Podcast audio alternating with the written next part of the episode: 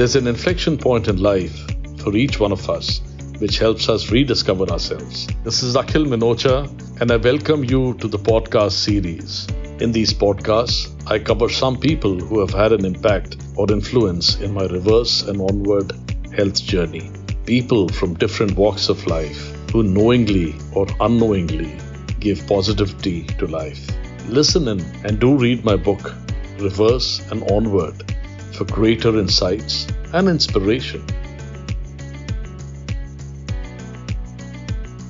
Welcome to the second podcast of the series Reverse and Onward, based on my book with the same title. In the series, I would be covering real life, real inspirations, people who have had inspirational stories to lead a healthy life and have had a positive influence in my life. I'm very happy to welcome Hetal Sonpal, who's been a good friend of mine for quite a few years now. It's difficult to really describe Hetal in just a few words. Hetal and me met in a technology company way back in 2012, and I've seen him evolve into a multifaceted personality, adept and skilled in varied multitude of things.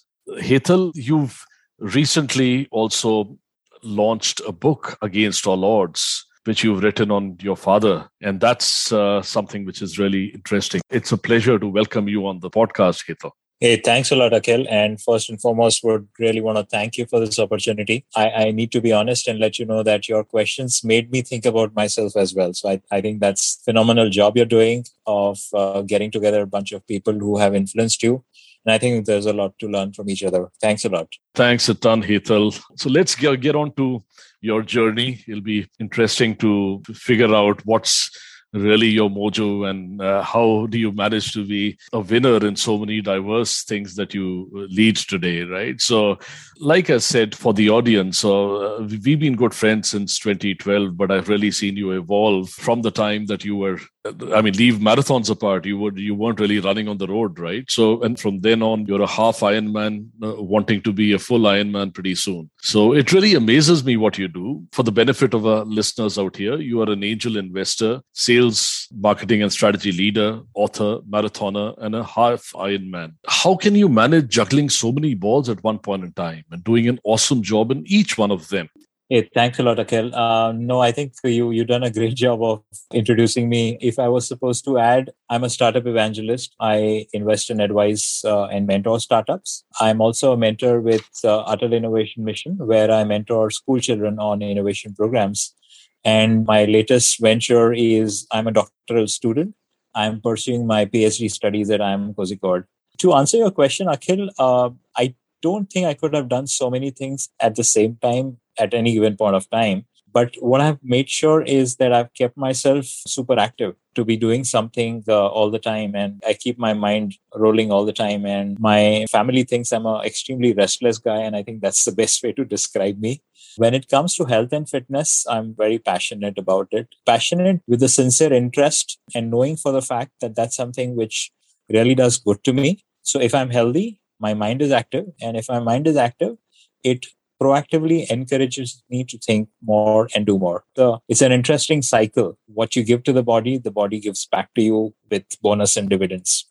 Oh, that's awesome. I've seen you, you almost have a checklist of activities that you want to do over the next few years. Like you told me that you just halfway through being a half Ironman and you want to become a full Ironman and you want to scale the Mount Everest. That's awesome, just to say the least. And tell the audience on what really drives you. You mentioned that the zest and the energy in what you do helps you uh, perform better on your work and across various aspects, uh, including being a good son to your mother. But beyond that, and I don't want want to put words into your mouth. Uh, I want to understand from you that what really drives you. What's your motivation to remain healthy? The secret sauce here, Akhil, is I draw inspiration from anything and everything. That includes even youngsters, right? So if, if I see a kid is doing something very interesting, I start thinking, hey, if I could do this as well, right? We had a bunch of friends in our school group who were very good at singing. I was a lousy singer. I'm still a lousy singer but i just got inspired and i was like hey you know if i really work hard towards an activity i don't see any reason why i can't improve myself significantly not that i'll become an expert at that but i'll be able to reach a level far far better than where i started off from so i think what really drives me is to do the unknown, uh, to explore the unknown, to do something which I've not done and go through that experience and get that feel. And if I like that activity, I do more of it. Uh, yeah, I think it's it's as simple as that. I don't think there's a complex uh, brain inside me which is trying to do things uh, drastically differently. I think I just give a lot of importance to what I decide to do. I think that helps because once I ascribe it as an imp- activity which is important enough for me, allocate time to it, and I do it consistently. So being consistent at something over a period of time makes you really good at it. And the moment you're good at it, then consistency becomes a non-issue because you know you, you make it more like a habit. This whole journey of habit formation, having a routine, I think it can do wonders for anyone in any field. And I think that's probably the long and short answer to your question. Absolutely. You know, that's so true. And what you just said, just to relate something which I, I was seeing on Insta and Facebook, one of the posts of Milind Soman, right? So, as we know that he is a complete fitness enthusiast himself. And the post was about the fact that he said that, well, I failed again. But look at the overall sentiment behind what he's saying that I failed again. So, he was really talking about doing pull ups on a bar and uh, if you see what he says he he shows that he's done 19 and a half pull-ups right? So he wanted to do 20 and each day brings him to the 20 mark. And these were like real difficult pull-ups if you follow his posts but but then he's there on 19 and a half and he says every friday I try and ensure that I do these 20 pull-ups. Apart from, of course, his his other regime of of running and uh, his other exercises, so that he's able to raise the bar. So you're absolutely right, Hetal. It's it's just about doing something consistently. It's about challenging yourself to walk the extra mile or to stretch beyond what is just a comfort zone. And I've learned that so much from you. You, which is why I say, Hetal, you've always been an inspiration. So let's move back to earlier days when we had first met. We'd met in the cafeteria. We were colleagues at that office, and you were chatting and sharing your lunch with uh, a few fellow colleagues when we uh, got talking, right? And I overheard you talk about preparing for the Airtel Delhi Half Marathon or ADHM, as we all call the marathon. You weren't into marathons or, or any form of running at that point in time. And now you've, of course, run many marathons. Why don't you take us through your journey on fitness and also your experience on what prompted you to run that marathon and, and how did life change from 2012 onwards to where we are today? Uh, you're right. This was 2013 October timeframe when I was preparing for the ADHM that year. And yeah, honestly, I had never uh, ever considered running seriously. I mean, I lived in Japan, in Tokyo for 10 years. Japanese are crazy about running. And I kind of, I, now when I think about it, I kind of felt miserable that I never ran when I was in Tokyo. Anyway, so, you know, this was casual interaction with a friend of mine who we met at a party. She was not drinking alcohol. And I was like, okay, why are you not drinking alcohol? She says, uh, I'm preparing for ADHM. And honestly, I didn't even know what's ADHM then. So she mentioned about uh, it being a half marathon race in Delhi. And I was like, sounds interesting. Uh, do I still have time to register? She said, yes, you can. It was just five weeks to go. Actually, not enough time to prepare for a half marathon. But I was like, nothing to lose. Uh, I might as well participate and see where I land up. Five weekends, uh, five practice runs, starting with 5K, 10K, 14K, 17K and I went and did the first ADHM in uh, not so bad a timing of two hours and 22 minutes.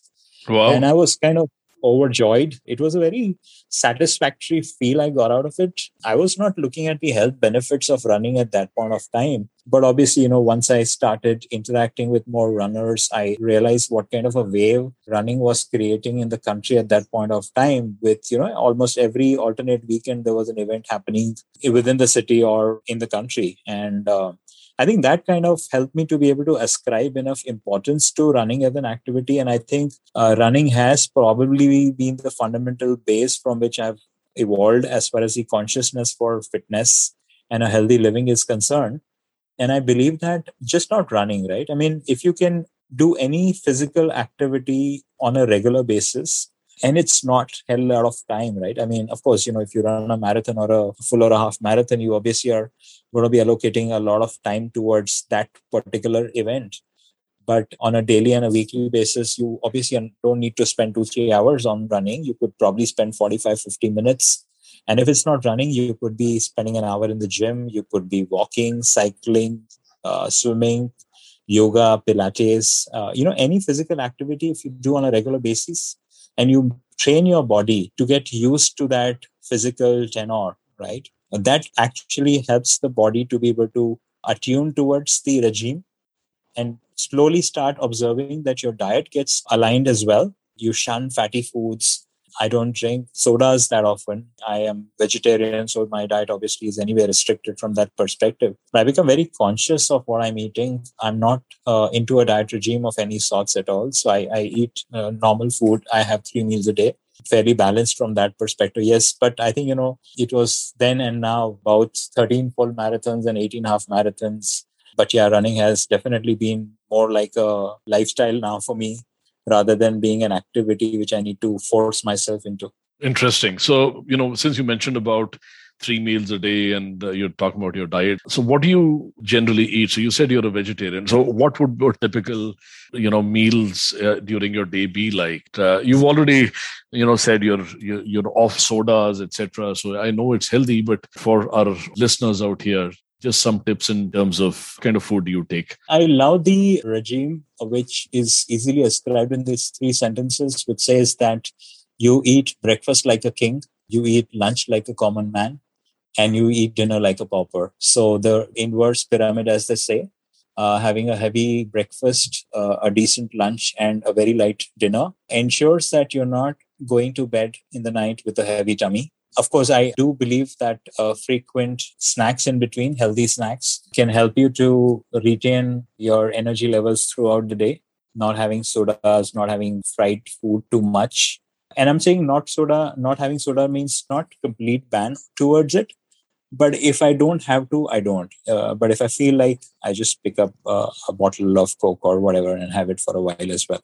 So I'm not completely banning it, but I don't have it on a regular basis being conscious of the fact that your body requires 1800 to 2400 calories uh, on a daily basis and knowing for a fact that if you're doing one hour of exercise in the morning and you're close to doing 10,000 steps of walking in the day will kind of ensure that you will anyway be burning about 1500 to 1600 calories in the day, which means that you're burning out bulk of the calories which you are anyway going to consume. So you will be going to bed with a net zero average for the day, which means that there is absolutely no way that you would end up gaining weight if you follow such a simple regime. Yes, of course, if you had a couple of gulab jamuns one fine day, or if you had a, a bowl of ice cream one day, you can just be conscious of the fact that you had something heavy and uh, just go light for the next meal or the next day and uh, you should be fine. So, no rocket science as far as diet is concerned. I'm sorry if I'm going to disappoint the listeners about it, but yeah, I believe in keeping it small and short and simple you absolutely are completely bang on target because it's not about denying the body or denying yourself of, of something that you would really like to have. The question is that nine times out of 10, what is your meal intake and what are you getting the body habitually accustomed to? Right. So, uh, you know, if it's uh, an excess of pizzas and Coke uh, as a norm rather than an exception, then obviously your body is going to be reacting differently, right, to that. Absolutely. Moving on, you know move to your childhood was fitness an important part of your routine back then were you into sports uh, tell us about your growing years and wanted to understand whether there was an inflection point where you changed radically you know Akhil, you will you will laugh at it but i was a total loser as a child i i was not doing any of these things right i was not reading as many books i was not into running or any fitness activities. My participation in sports days in school used to be a fairly average to below average. I just, I was just a normal child, right? I mean, I, I didn't win any prizes or awards in any competition of any games, any sports. I was not the topper in the class. So I was, you know, 70, 80% range. I think I just didn't deter into something uh, wrong, right? So I was not eating fatty foods then as well. Coming from a middle class background, uh, living in a tier two city like Bhopal, you really don't have so much avenues at that point of time, way back in 80s and 90s, right? I mean, uh, we didn't have that many opportunities. Eating a pizza was like a luxury which you would have once in six months or something like that. Going out into a rest- restaurant and having a fancy meal used to be a rarity, right? So bulk of our time used to be healthy home cooked food uh, cooked by our moms, right? So there was no chance of going wrong. So I was not a stout kid that way. We didn't have television to become a couch potato either, right? Yeah, um, so I think right. it was a very healthy childhood for us, right? I mean, we, we really had to really be exceptional to end up gaining weight. I mean from a hereditary perspective or from a gene perspective uh, some some people might end up having that. So i was fortunate from that perspective that my parents were fairly healthy as well. So nobody in the house was uh, having a, a, weight issue or a diet issue of any sort. But being uh, sticking to that topic i think uh, a lot of people end up going wrong in following extremely weird and different diets because they invariably are advocating a change in your routine and not eating a lot of stuff which you like to eat. I would recommend going for a fasting uh, once in a while and staying away from food for a while can be a lot more advantageous than going on a strict diet which says you can't eat this, you can't eat this, you can't eat this, and you can only eat this. And once you switch back to your normal routine, you end up gaining weight as well. So, you know, that's the secret mantra as far as diet and fasting is concerned for me. That's interesting. So tell me, Hetal, how does fitness and good health help you in what you do and uh, your overall well being? Like I said in the beginning of the podcast, that you are into a multitude of things, and which is what you kind of expanded on. So that, of course, requires a fair amount of zest, energy, and planning to ensure that all guns that you're firing on are on course. So, very curious to find out how does fitness and good health help you in, in what you do, your overall well being? Oh, very important. I think the day I don't do my uh, morning fitness routine or exercise regime, I feel uh, lazy throughout the day. I, I sometimes have an headache, which I ascribe to the fact that I was not, I did not have a workout in the morning. Um, I believe a fit body can encourage your mind to do a lot more in your daily routine, whether it's at work or any other activity which you uh, engage yourself during the day. So it's definitely most important part, right? To stay healthy, to stay fit ensures you have a healthy mind. By the way i meditate and i do believe that meditation also contributes towards an overall well-being. It helps you to stay stable. It helps you to be able to have forward looking thoughts open for ideas and suggestions. Oh, wonderful. Yeah, I mean, yeah. I, I, saw your post the other day on doing pranayam. So I knew that you were into yoga, but I didn't know that you're into meditation, right? So definitely we need to meet for a coffee soon. I, I still get to know you better, right? There's ample opportunity to get to know you better than what I think I know you already. So just on a lighter anytime, note. Anytime open for that. Yeah. Just to end the podcast, we, we're coming towards the end, and I just wanted to ask you, you want to leave any learnings or words that you would like to share with the listeners on a signing off note? Yeah, I think, uh, you know, I, I, I just wrote this on a post somewhere. Never say no to anything, right? Anytime you come across anything which anyone suggests, do give it a shot, right? I mean, we typically tend to get overawed by the largeness of a challenge which an activity poses and we tend to say oh i don't have time. And the fact that you we perceive that we are busy and we don't have time is the biggest misunderstanding that we live with. If we really ascribe importance to an activity it's very much possible to do it. Uh, it might be a little hard to start with but in the long run it definitely helps right? So yeah the success mantra is never say no to anything. Do give it a shot do give it a try and uh, you never know where your mojo lies at the end Excellent, Hetal. I think that's a wonderful note to sign off on. And it's really been a pleasure having you on the podcast. Look forward to meeting you soon for that cup of coffee or probably a drink when you can. So, definitely, it's been a pleasure and just love our friendship. And thanks a lot for all that you've done for me. Thank you. Thanks a ton.